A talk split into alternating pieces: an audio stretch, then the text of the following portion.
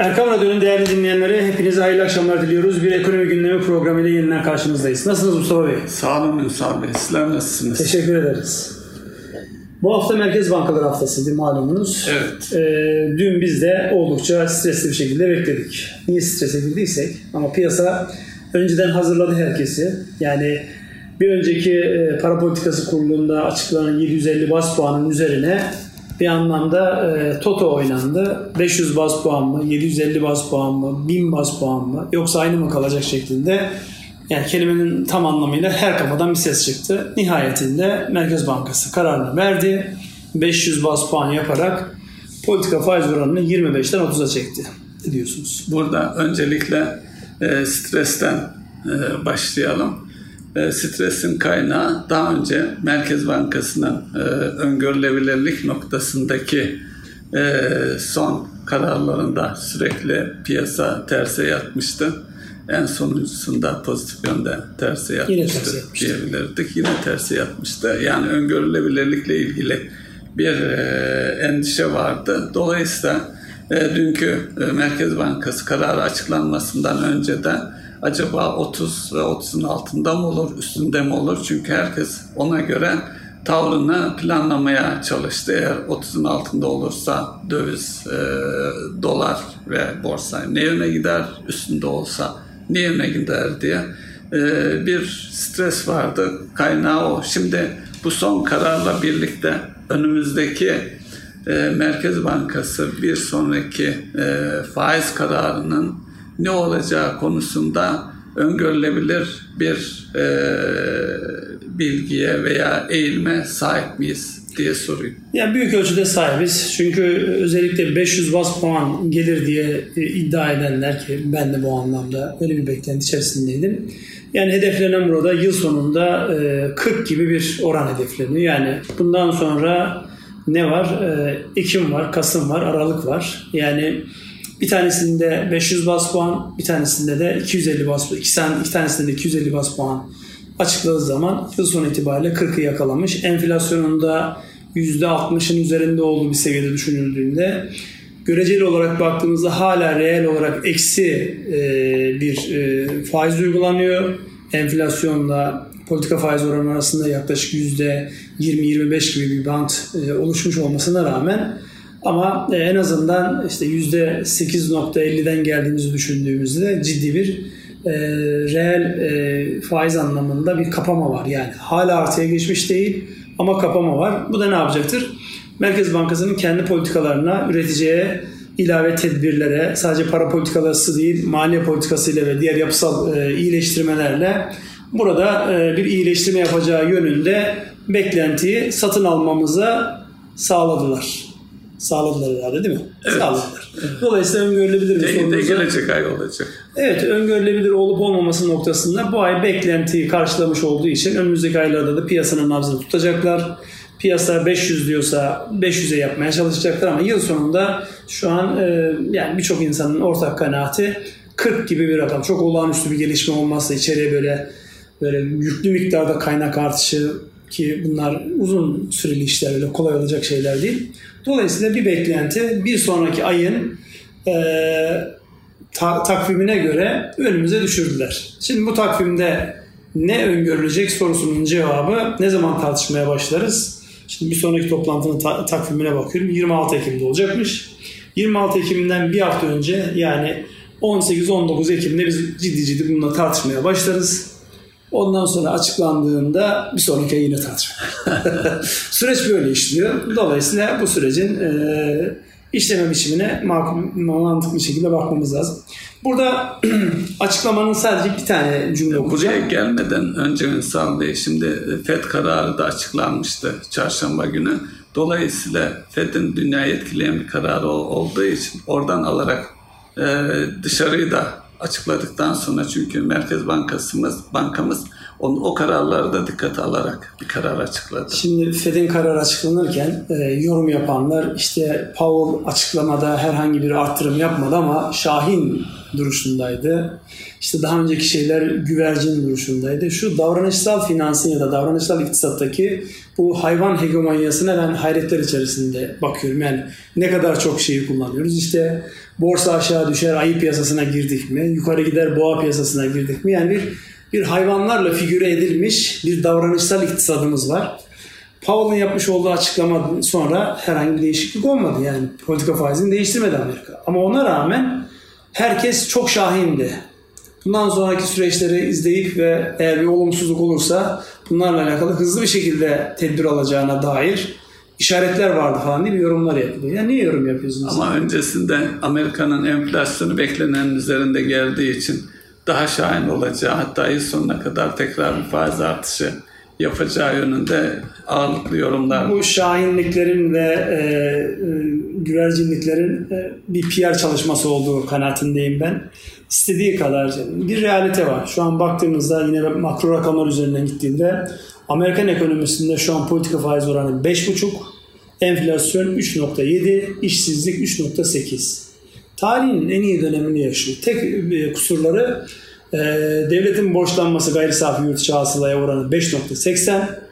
Bir de borç gayri safi yurt içi hasıla oranına baktığında %129 gibi bir borçlanma da var. Ama parayı basan onlar olduğu için gam değil. Biraz daha değil. basarlar diyor. Biraz daha basarlar. Problem değil. Dünyanın fazla veren ülkeleri başta Çin olmak üzere, Japonya, Almanya olmak üzere Amerika'ya borç vermekten imtina etmez. Onlar onları finanse ederler. Dolayısıyla bu açığın bir şeyi yok. Cari açık noktasında da Amerika her ne kadar teknolojiyi elinde tutuyor olsa dahi gayri safi yurt içi hasılasının 3.7'si oranında e, bir e, cari açık oluyor. Şimdi burada aslında Avrupa'ya bakmak lazım. Yani hepimizin derdi bir Çin bir Avrupa.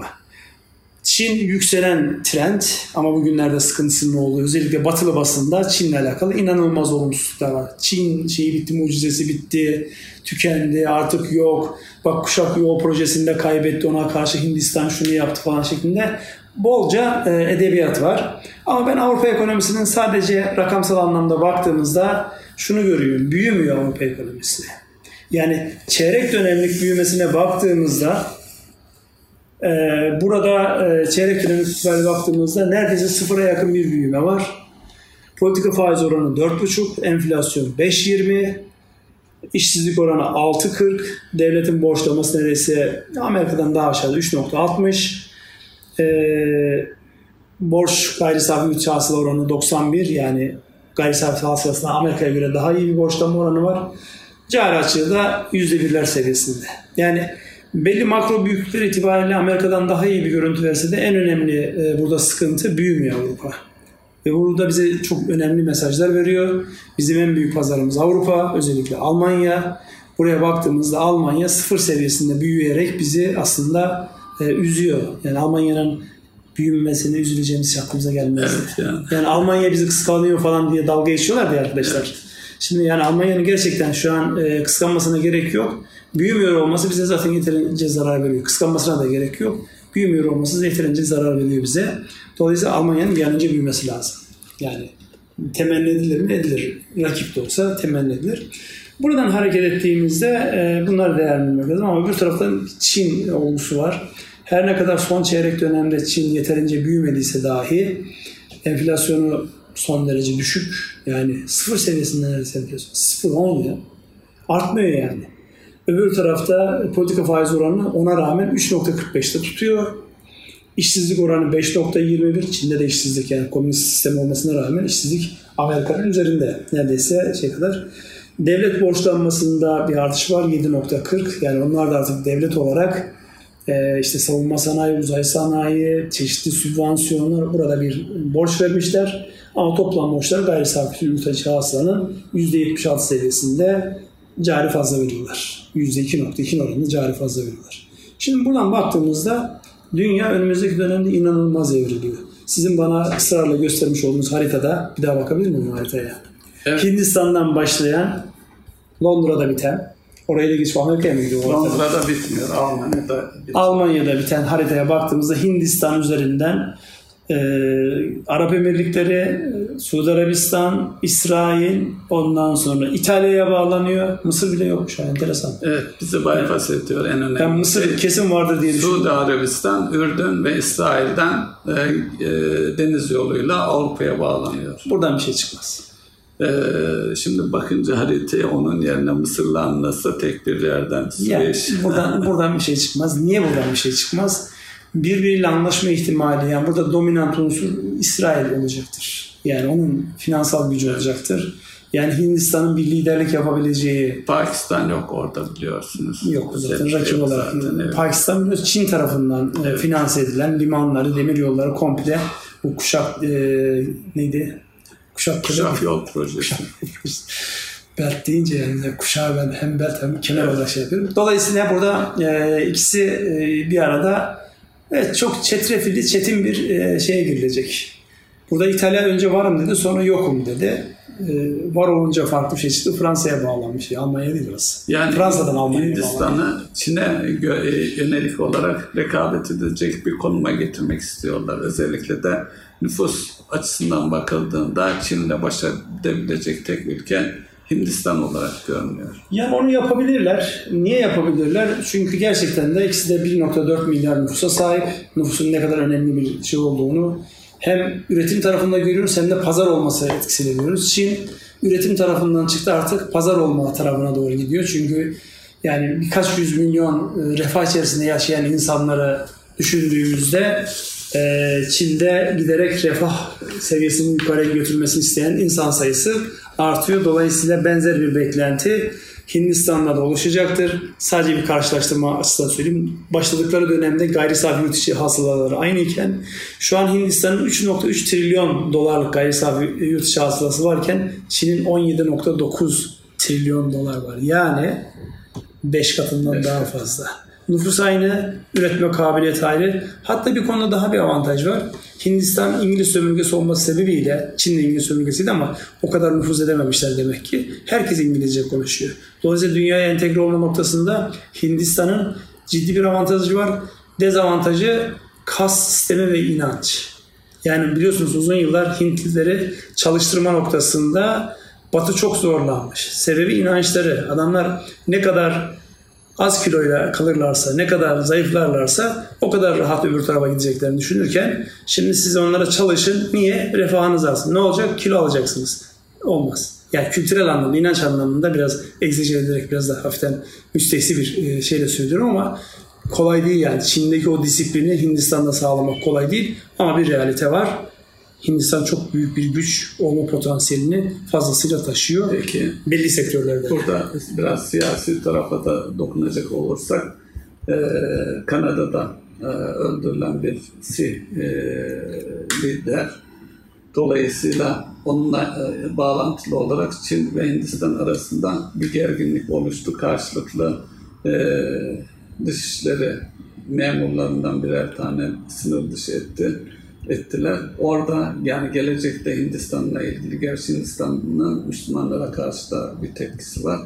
E, G20'de e, kendilerini prezente etmeye çalıştılar ama e, Hindistan'ın da bir çevre ülkelerde önümüzdeki e, 10 yıllar içerisinde bir tehdit olacağını belki öngörebiliriz. Hem ekonomik olarak hem siyasi hem askeri olarak. Şimdi burada özellikle e, kültürlerin dışarıya yansıma biçimlerine baktığımızda onu görebiliriz. Sihleri şöyle biliyorum. Onlar e, yani Müslümanlıktan da bazı e, şeyleri alıp Tabii. karışık Hindularla ve Müslümanlara karşı güç oluşturabilme adına et yiyen bir e, şey e, ortaya çıkarmışlar zaman içerisinde. Şimdi nereden Ne- çıktı ne önemli değil. diyelim, Şu an baktığımız itibariyle Hindistan'da önemli güç bunlar. Önemli yer işgal ediyorlar ve yani kendilerini kabul ettirme noktasında da ciddi bir e, duruşları var. Dolayısıyla açıdan baktığımızda yani varlıklarını ve güçlerini göz ardı edilemez. Buradaki temel e, yaklaşımlardan bir tanesi az önce tam o cümleyi kuruyordum yarım kaldı. Kültürel anlamda e, toplumların ya da ülkelerin kendilerini nasıl e, lanse ettiği filmleri ve dizilerinden anlaşılır. Burada Türkiye'de yorum yaparız. Dizilerimizde ne anlatıyoruz? İşte TRT dizilerinde ne anlatıyoruz? Özel sektör dizilerinde ne anlatıyoruz? Onlara bakmamız gerekir. Ben son dönemde özellikle Hindistan'ın işte bir Bollywood, Bollywood'a alternatif olarak Bollywood'ları, Çin'in de kendi sanayisinde, şey, film sanayisinde, film endüstrisinde şunu görüyorum. İkisinde de mu- muhteşem bir imparatorluk özlemi var. Çin'in hele e, bir film seyretmiştim. Böyle Duvar diye bir filmdi. Çin Seddi'ni Türklere ve Moğollara karşı değil de uzaylılara karşı e, çektikleriyle alakalı. Yani bu fantazinin tam dibine vurmuşlar ama Yani şöyle kompleksi. çekmişler, bir kubbe inşa etmeleri daha uygun olmaz? Yok o filmi seyretmenizi tavsiye ederim. Orada böyle Olur, uzaylı uzaylı böyle garip böyle bir, e, timsah ejderha karışımı yaratıkların nasıl e, Çin Seddi'ni delip e, işte imparatorluğa hakim olmaya çalıştığını anlatıyor. Bunların hepsi aslında bir kompleksin yansıması ve bir özlemin yansıması aslında. E, Hollywood e, benzeri olan e, çakması olan Bollywood'da da baktığınızda tek başına bir kişi binlerce insanı öldürüyor, kesiyor, devlet kuruyor. Yani bunların hepsi içeride kalmış bir şey. Ukde. Yani tarihte ne olduğunu bilmiyoruz ama Çin Seddi'nin uzaylılara karşı çekmiş olmaları ve ona bir film yapıyor olmaları buradaki o kompleksin ne menen bir şey olduğunu görüyorsun. Yani Türkler, Moğollar siz adam yerine koymuyorum demenin aslında değişik bir versiyonu. Hintlilerle alakalı benzer bir şey var. Son İmparatoru izlemiş miydiniz? Evet, izlemiştim. Peki. İzledim yani orada da yani orası da güzeldi. Yani bir rejim değişikliğinde eski şeylerin çamların nasıl bardak olduğunu orada net bir şekilde görmüştük. Neyse özüne geldiğimizde şurada bir realite var. Çin ve Hindistan büyük ekonomi. Büyük güç. Önümüzdeki dönemde de bu büyük güçlerin e, tabii eğer büyüklüklerini bir bütün olarak muhafaza edebilirlerse e, şeyini göreceğiz yansımalarını göreceğiz. O yansımaları da hep birlikte değerlendireceğiz. Müsaade etmiyorsun ki şu Merkez Bankası ne demiş Buyurun. söyleyeyim yani. Merkez Bankası'na e, şimdi Avrupa'dan derken Hindistan'a Çin'e kadar gittik. Ama iyi de oldu bence çünkü geleceğin e, dünyayı etkileyecek önemli ekonomiler, e, ekonomik gelişmeler orada sağlanıyor. Yani oraları gözlemlemeden Türkiye'nin geleceğinde özellikle uluslararası rolünü kestirmek çok zor. Yani içeri kapanık olarak biz iyi yaparsak iyi olur değil. Dünya ne tarafa doğru gidiyor? Dünyada onu yapanların yani stratejinin temel kuralıdır ya e, bir neredesin, nereye gitmek istediğini bilmek, öbürü de rakiplerinin nasıl önüne geçeceğini bilmek. Şimdi rakiplerin senden daha büyüyorsa senin kat ettiğin mesafenin hiçbir anlamı yok. önemi yok. Dolayısıyla rakiplerden daha hızlı büyümek, daha çevik olmak, daha akıllı olmak ve daha üretken, verimli olmak gibi maddeler var orada. Bu çerçeveden değerlendirdiğimizde çok şükür para politikası metnine bir tane cümle okuyacağım. Diyor ki kurul enflasyonun en kısa sürede tesisi dezenflasyon pardon dezenflasyonun en kısa sürede tesisi enflasyon beklentilerinin çıpalanması ve fiyatlama davranışlarındaki bozulmanın kontrol altına alınması için parasal sıkılaştırma sürecine devam etme kararı vermiştir. Bu kilit ifade. Yani önümüzdeki dönemde özellikle tüketicilerin, özellikle bireylerin işte konuttu, tüketici kredileriydi, arabaydı, e, kaynaklara ulaşmaları kolay olmayacak. Bas bas bunu bağırarak bunu söylüyor. Bu ne anlama geliyor? Bizim inşaat sektörü, konut üretenler, küçük müteahhitler, büyük müteahhitler yani burada farklı bir şey var. Finans desteği yok. Farklı çözümler üretmek zorunda olan insanlar. Beyaz eşya, otomotiv, hakeza o şekilde devam ediyor. Kredi kartlarında zaten herkes e, limitine kadar gelmiş vaziyette. 40 tane kadar herkesin limitleri dolu. Dolayısıyla bunların hepsi düşünüldüğünde e, çok net bir şekilde yeni ekonomi yönetiminin istediği bir şey var. Tüketim harcamalarına dayanarak ekonominin büyümesini istemiyorlar. Mümkün mü? Ben size sorayım. Ee, Evet, parayı nereye yönlendireceğinize bağlı. Dediğiniz gibi mesela kredi kartlarıyla ilgili limitler e, bol kepçe bankalar artırıyor idi. E, iki hafta önce bankalar e, özellikle yüksek limitli kartlara kart limitimizi aşağı çektik diye bir mesaj gönderdiler. Sonra e, bir süre sonra aynı mesajı e, bu bir yanlış mesajda dikkate almayın diye gönderdiler. Geri adım attılar. Dolayısıyla bu sanıyorum Merkez Bankası'ndan gelecek işaretlere göre atılmış bir adımdı. Ama o bankaların müşteri nezdinde e, itibarını biraz etkiledi diyebiliriz. E, tabii parayı nereye yönlendireceğiniz belirleyici. Yani e, bundan sonraki süreçte özellikle ihracata yönelik, ihra, e, ve üretime yönelik sektörlerin teşvik edileceği ifade ediliyor. Ve şu ana kadarki işaretlerde onu gösteriyor. gösteriyor. Mesela ikinci ev alanlar için konut kredisinin sıkılaştırılması, azaltılması, e, otomotiv ile ilgili şeyler, e, kredi imkanlarının daraltılması. Aslında otomotivi ayrıca bir konuşmakta yarar var Musa Bey. Şimdi otomotivle ilgili e, yeri gelmişken e, işte kredi temininde zorluklar olduğu ifade ediliyor. Ancak e, bu zorlukların sonucunda geldiğimiz nokta itibariyle otomotiv sektörü bu yıl altın yılını yaşamış durumda. Yani TL'den kaçış, insanların kendini TL'ye karşı koruması yönünde e, hareket etmiş bir sektör ve yıl sonunu 1 milyon üzerinde bir rakamda satış rakamıyla kapatmayı e, planlıyorlar, öngörebiliyorlar.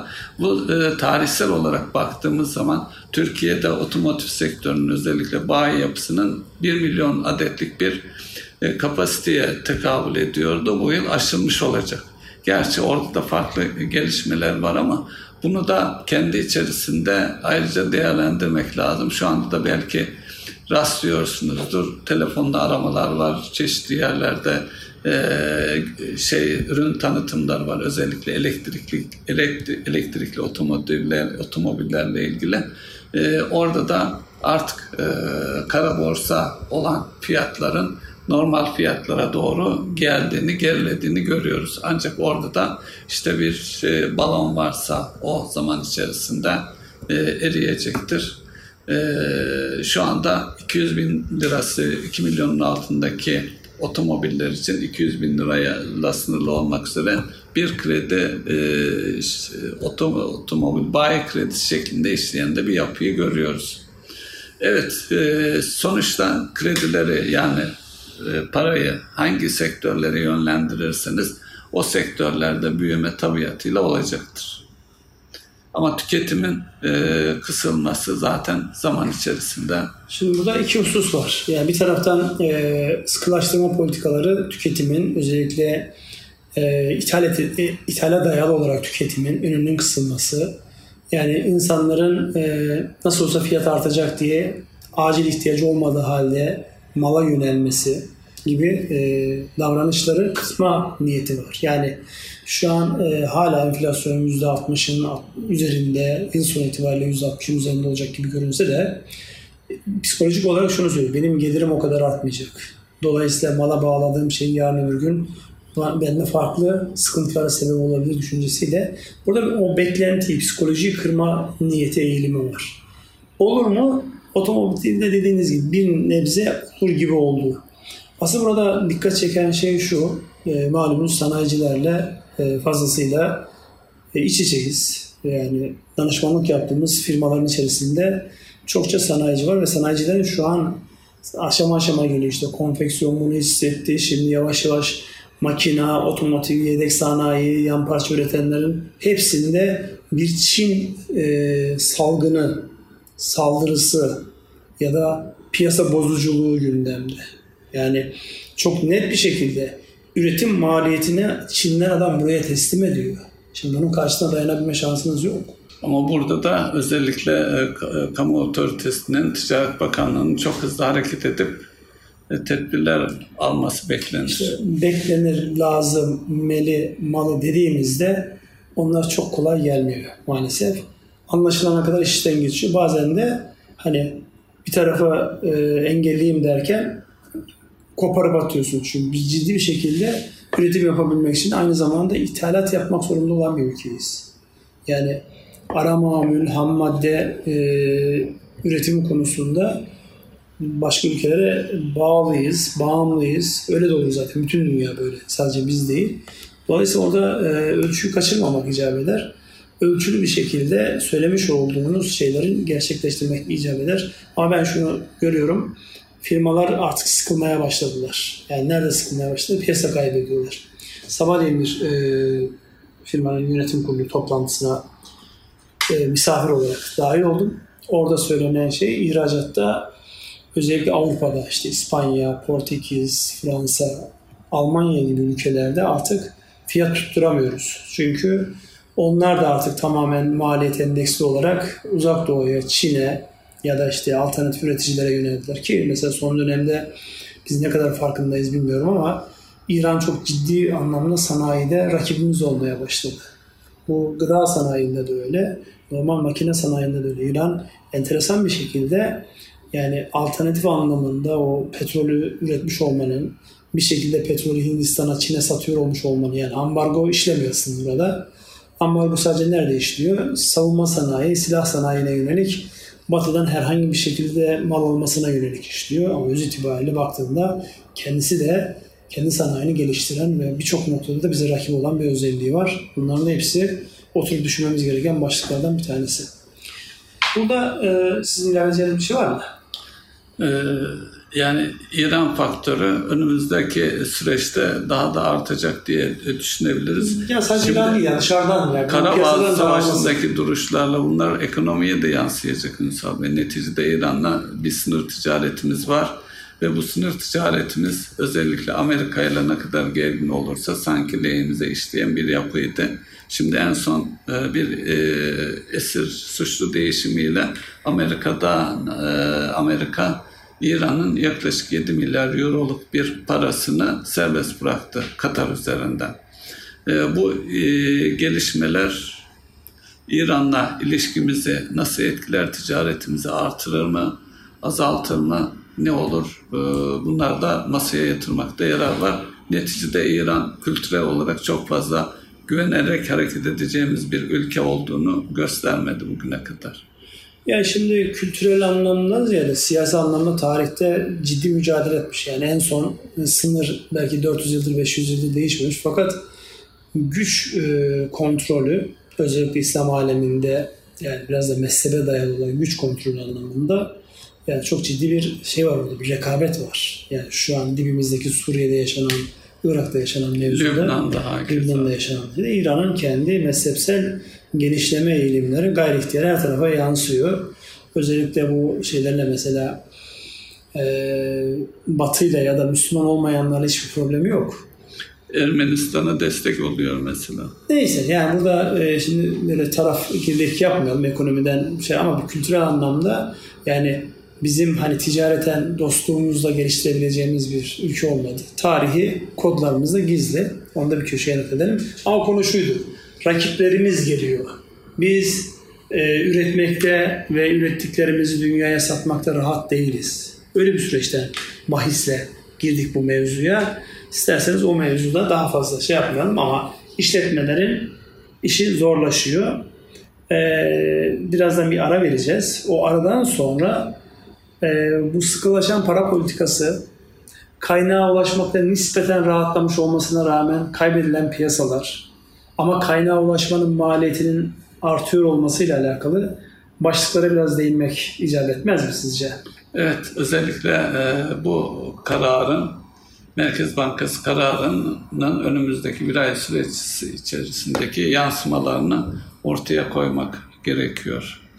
Yani e, burada özellikle sizinle program öncesinde konuştuğumuz başlıklardan bir tanesi ki bugün e, aslında bir firma üzerinde girdiğimiz bir mevzuydu. E, Exim Bank kaynaklı bir kredi. Evet. Yani görüntü %25 gibi görünüyor. %25'te Merkez Bankası veriyor. %25 gibi görünüyor. Evet. Üzerine banka komisyonunu koyuyor, sigorta koyuyor, ekleniyor. %40'a geliyor. Dolayısıyla yani yuvarlak olarak söylüyorum. Dolayısıyla bugün e, dün de yüzde 500 500 bas puan arttığına göre yani 30'a e, geldiğine göre politika faiz oranı bunun üzerinde bu kaynağa ulaşım daha da pahalı hale gelecek. 45'e gelecek bir ihracatçı firma açısından bakarsak. Şimdi kur artmıyor. Dolayısıyla kur artmadığı için yani kur neredeyse e, epey bir zamandır 27'ler seviyesinde. İşte dünkü e, para politikası kararından sonra bir hareketlendi. 27-10, 27-15'lere doğru bir hareketlense dahi yani netice itibariyle e, 500 bas puanla karşılaştırdığımızda bir şey değil buradaki hareketlenme. Yani e, 0.50 bile değil yani oradaki hareketlenme. Onu değerlendirdiğimizde ihracatçının işte nasıl olsa ihracat yapıyorum, kur da artıyor, içerideki TL maliyetlerinin artmış olmasını absorbe edecek, onu e, telafi edecek e, kur artışım var deme şansı yok şu an. Peki geçen e, ayki e, faiz artışında e, dolar bir gerileme yaşamıştı. E, yaklaşık 27'den e, kaçtı? 25 24'leri de gördük. Evet. Dolayısıyla onu da isterseniz aradan sonra değerlendirirseniz. Yani ona isterseniz yani tamam aradan sonra yapalım onun için. Erkam Radyo'nun değerli dinleyenlere bir küçük veriyoruz. Ondan sonra tekrar karşınızdayız. Erkam Radyo'nun değerli dinleyenleri ekonomi gündemi programına kaldığımız yerden devam ediyoruz. En son e, artırılan politika faiz oranı ve dünyadaki gelişmelerin, kurdaki artışın ihracatçıların beklentisini karşılamıyor olması, dolayısıyla Türk lirası maliyetlerindeki bu artışların ihracatçıyı dünya nezdinde biraz e, sıkıştıracağı ile alakalı bir öngörümüz ya da bir düşüncemizin üzerinde kafa yoruyorduk. Ee, bu konuya nasıl devam etmek istersiniz? Yani e, kur artışlarının bu kadar yavaş olduğu ortamda Türk lirası maliyetlerinin bu kadar net, belirgin işte %30 Merkez Bankası'ndan çıkışı. Yani malın maliyeti %30 bankaya. Banka üzerine ekleyecek, çarpacak, bölecek ve firmaya verecek. Firma bununla alacak, üretim yapacak. Ona da ihracat yapacak. Şimdi bu, bu taraftan bakınca döviz olan ihtiyacımız ne olacak diye bir kere e, yıl başına kadar e, Orta Körfez bölgesinden belli e, 10 milyarın üzerinde bir fon e, gelmesi bekleniyor. Onun yanı sıra e, artık e, turizm mevsimi açısından bakınca sonlara doğru geldik. E, dolayısıyla e, oradan çok ilave bir şey beklenmeyebilir. Bunun e, bundan bunları daha da etkileyecek e, özellikle petrol tarafını konuşmamız gerekir diye düşünüyorum. Çünkü e, petrolde daha önce Rusya'ya yapılan yaptırımlar nedeniyle oradaki petrol ihtiyacını ortaya çıkan Rusya alternatif petrol ihtiyacını Suudi Arabistan üzerinden Amerika'nın sözlü yönlendirmesiyle özellikle e, Trump zamanından beri devam ediyordu ama son Biden döneminde artık e, Suudi Arabistan'ın da Amerika'yı dinlemediği OPEC artı ülke olarak Rusya ile daha çok e, konuştu ve dolayısıyla Rusya'dan kaynaklanan e, azalmanın ar, petrol arzını telafi etme noktasında isteksiz oldu. Tam tersine petrol fiyatlarını arzı kısarak petrol fiyatlarını özellikle 100 dolar e, seviyelerine taşımak ve oralarda tutmak gibi, gibi bir politika ön plana çıkıyor. Bugün itibariyle işte 3 milyon varil gün, e, günlük dünyada arz açığından söz ediliyor. E, daha önce petrol fiyatlarını özellikle Ukrayna Savaşı sonrasında dengelemek için Amerika'nın da stratejik petrol stoklarını e, sattığını biliyoruz.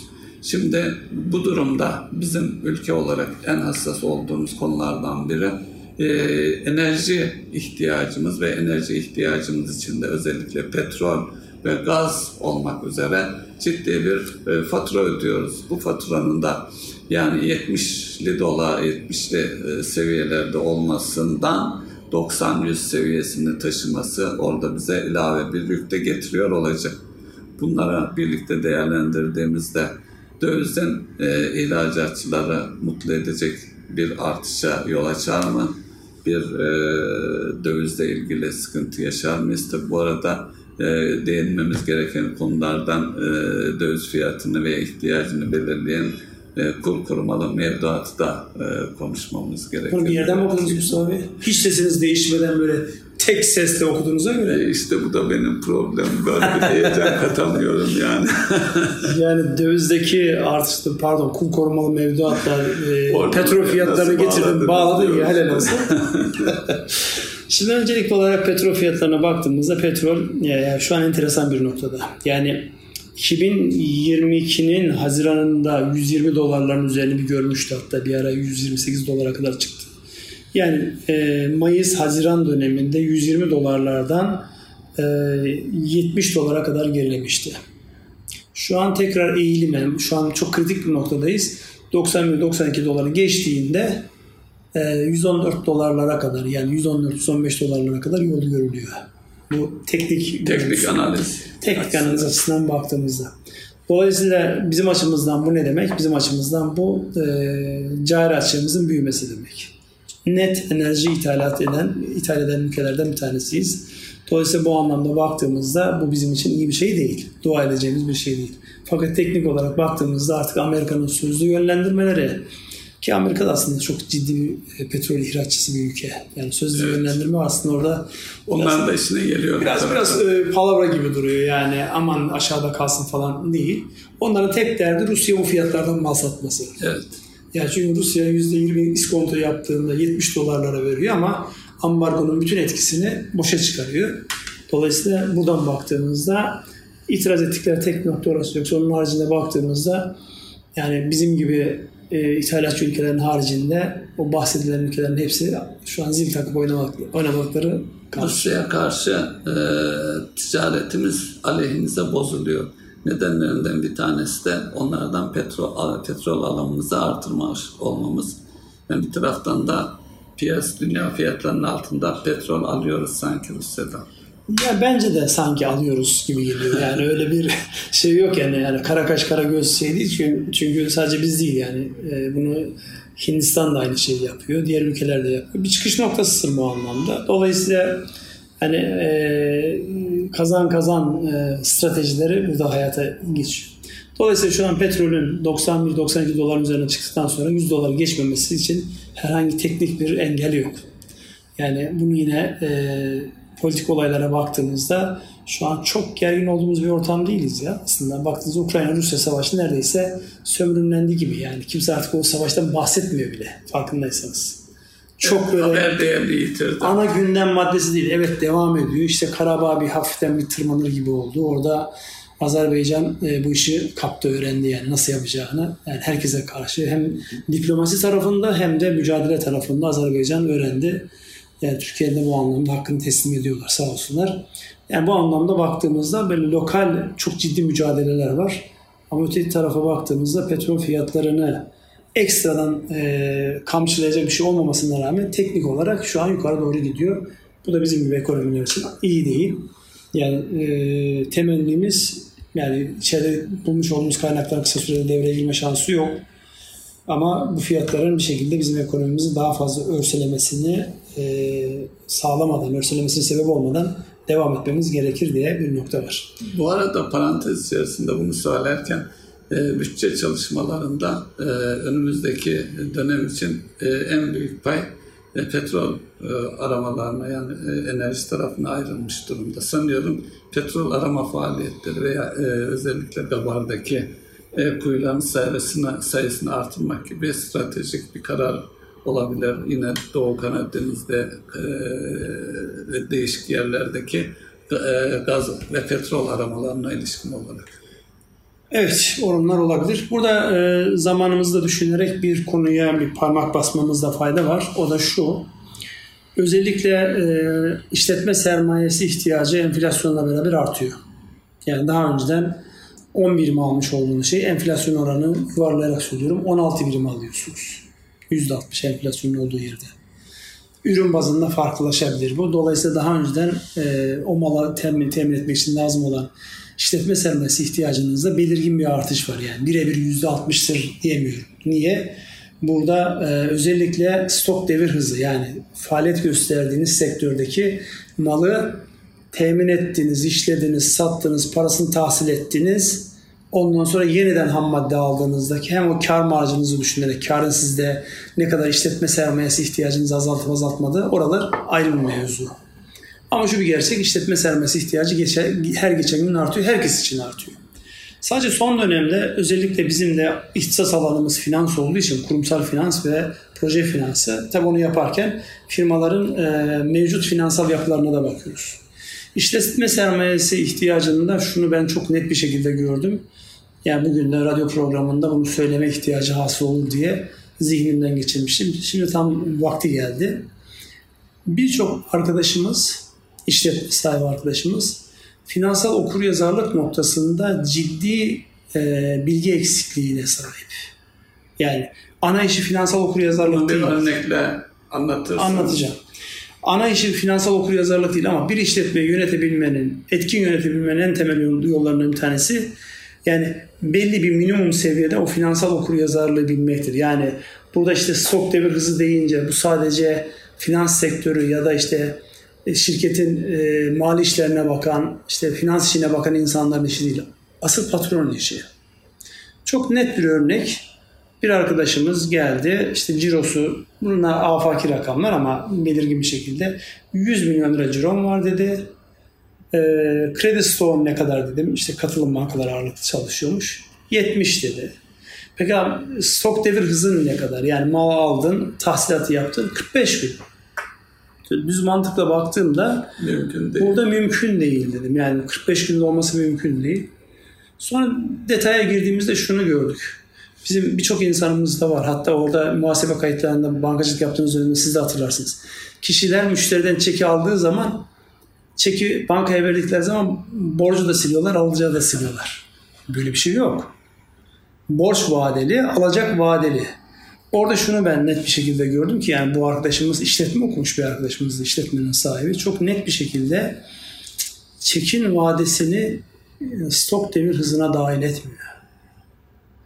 Çekin vadesi yani tahsilatı yaptığınız gün 120 gün sonraysa, 150 gün sonraysa sizin stok devir hızınız 45 değil, ekleyin. 120 veya 150 ekleyerek bulacağınız rakamdır. O da çok ciddi bir işletme sermayesi demek. Yani siz borçlanarak piyasayı kredilendiriyorsunuz demektir. Buna can dayanmaz. Ya buna can dayanacak bir mekanizma geliştirmek gerekiyor. Öz kaynaklarınızı arttıracaksınız. Kendinize melek yatırımcı, şeytan olmasın, finansal yatırımcı, stratejik yatırımcı, ortak bulacaksınız, maliyet kaynak bulacaksınız.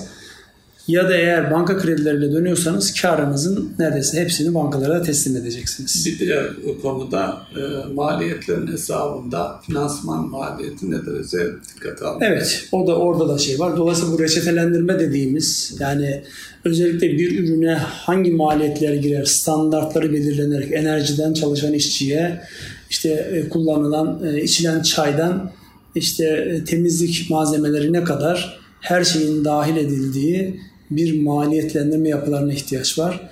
Şu an işletmelerimizin bu anlamda yani kendimize çıkarmak için söylemiyoruz. Bizimle olmak şeyinde değil. Yani bu anlamda bilen insanlarla yola çıkıp bir daha gözden geçirmeleri gereken hassas bir dönemdeyiz. Dolayısıyla özellikle finansal okur yazarlık, maliyetlerin hesaplanması, verimliliğin artırılması gibi konularda birçok işletmemizde maalesef e, yani ihtiyaç duyulmamış bugüne kadar. Niye ihtiyaç duyulmamış? Uzun zamandan beri bu kadar yüksek enflasyon yaşamadığımız için enflasyonla, eskiden becerimiz enflasyonla evet, yaşamaktı. yaşamaktı. Şimdi e, onu unutmuşuz. Enflasyonsuz yani nispeten düşük olduğu bir dönemde o yeteneğimizi kaybetmişiz. Şu an enflasyon döneminde bu hesapların çok ince ince yapılıyor olması icap eder. Her şeyden önemlisi işletmesi, sermayesi ihtiyacı da başta olmak üzere. Dolayısıyla burada bir, bir noktaya dikkat çekeyim. Size söz vereyim. Buyurun. Şimdi burada tabii firmalara e, ne tavsiye etmek e, lazım diye düşündük. Şimdi finansal okur yazarlık dendi ama e, neticede onun bir süreç olduğunu dikkate alırsak e, şunu söyleyebiliriz belki de finansal okur yazarlık yanı sıra e, acaba e, belli bir seviyede olan özellikle KOBİ ölçeğindeki işletmeler için bir e, finans dıştan gelecek bir finansal denetim e, bu firmaların kendi gerçekleriyle yüzleşmelerine faydalı olur mu? Ne dersiniz? Ya ben sadece e, dıştan denetimi bir denetim olarak değil özellikle risk yönetim açısından da fevkalade önemli buluyorum. Son dönemde e, özellikle bu COBİ'lerin risk yönetimine yönelik çok güzel e, uygulamalar var, programlar var, yazılımlar var. Yani e, bazı şeylerin önceden sinyalini almak, bazı şeyler önceden görmek açısından. Dolayısıyla yani bizim orada söyleyeceğimiz profesyonel destek alınmasıdır. E, herkese bu anlamda yani profesyonel destek alma noktasında daha e, iştahlı olmayı tavsiye ediyoruz diyelim. Süremizin de sonuna gelmişiz. Evet buyurun. E, peki, ee, Ünsal Bey bu hafta e, zamanımız e, doluyor. Bu hafta e, şeyden başlayınca hafta başındaki gelişmelerden başlayıp özellikle Merkez Bankası kararına odaklanınca gündemimizde kalan başlıklar oldu. Onlara ne yapalım? Burada bitirelim mi? Zamanımız da tamamlanmış oldu aşağı yukarı. Evet zamanımız tamamlandı. Buradaki aslında e, özet sözümüz şuydu. Değişen şartlar, değişen dışsal şartlar bizim e, ezberlerimizi bozuyor. Dolayısıyla eski alışkanlıklarımızla, eski bakış açımızla değişen şartları yönetme şansımız yok. Her şartın kendine göre bir kuralı, kendine göre bir oyunu, bir stratejisi var. O stratejiye uygun olarak işlerimize bakmamız icap eder diyoruz. Herkese bol kazançlı, az hasarlı günler diliyoruz. Erkam Radyo'nun değerli dinleyenler bir ekonomi gündem programının daha sonuna geldik. Dilimizin döndüğünce haftalık gelişmeler özellikle Merkez Bankası e, Para Politikası Kurulu'nun kararlarını açıklamaya çalıştık. Hepinize hayırlı akşamlar diliyoruz. Hayırlı akşamlar.